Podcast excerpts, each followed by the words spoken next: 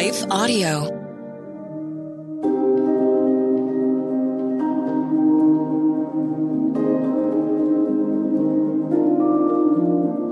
Hello. Thank you for listening to Your Daily Bible Verse, the podcast that examines one verse each day to learn more about God and His will for us.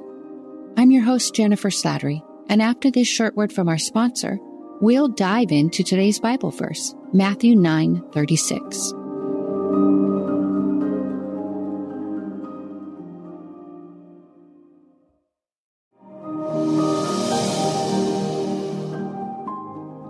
Today's Bible verse is Matthew 9:36. When he saw the crowds, he had compassion on them because they were harassed and helpless like sheep without a shepherd. Have you ever taken time to study all the places where scripture talks about or reveals God's compassion? I'm not sure if anything touches me quite so deeply. Maybe because I realize how mighty, how sovereign and powerful God is, that he doesn't need to think of me and you at all. Or maybe it's because I realize how often I desperately need his compassion, how often I fall short of who he calls me to be, of who I want to be, how often I'm weak, frightened, or give in to sin, how often I've been deceived, or how often I deceive myself. Today's verse provides a beautiful glimpse into Christ's heart. It tells us about a time when Jesus saw the crowd. So people just like me and you who struggled with fear, with selfishness and pride, who maybe yelled at their spouses or their children only moments before, maybe engaged in self-destructive behavior or gave into temptation and made a ginormous mess of their lives or the lives of someone they love. People who, apart from redemption, were crushed by the weight of their sin and who, apart from God's miraculous healing, were bearing soul deep wounds caused by the sin of others. And Jesus saw them what a beautiful truth. God the Son, the one deserving of all praise and glory and honor, the one with more to do in the span of three years than you and I will ever in our lifetimes 10 times over. The God who came to earth with a vital eternal mission to save the souls of mankind and allow us to experience relational intimacy with the Father and who is thronged by hurting, desperate people, masses of them wherever he went and therefore could have easily become desensitized to their needs, he saw them. He saw their hurts, their struggles and fears, their deepest longings, their greatest regrets. He saw it all. He saw the people as deeply, as fully as he sees me and you. In Psalm 139 verses 1 through 4, we read, You have searched me, Lord, and you know me.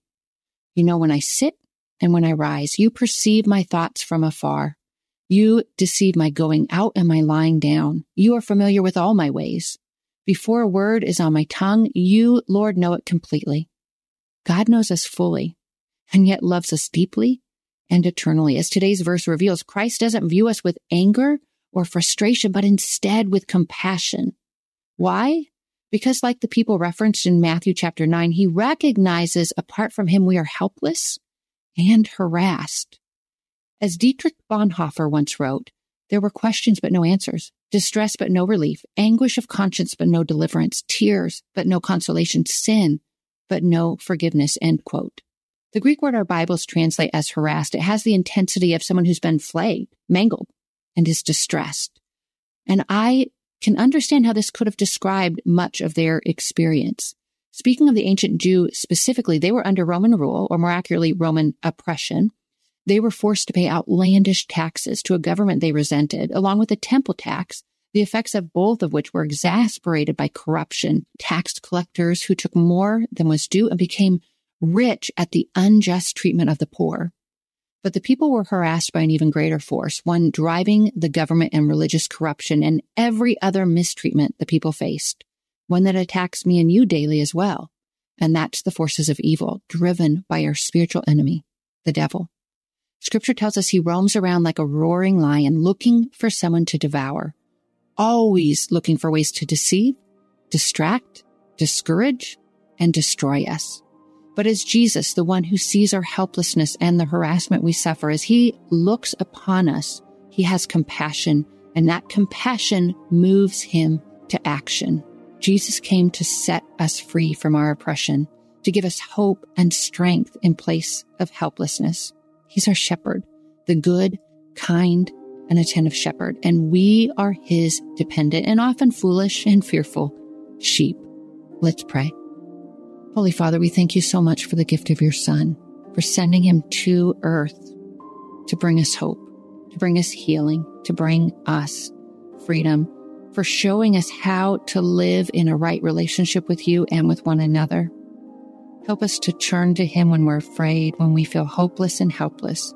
Thank you that because of him and our relationship with him, because of our faith in him, we are never hopeless.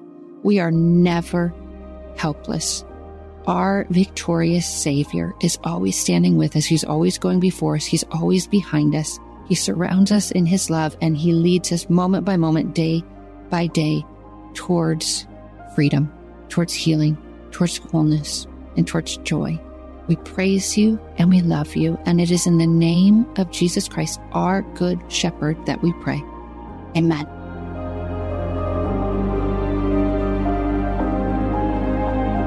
Your Daily Bible Verse is a production of Life Audio and Salem Media.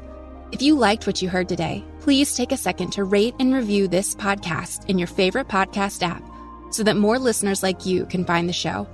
For more faith filled, inspirational podcasts, visit us at lifeaudio.com.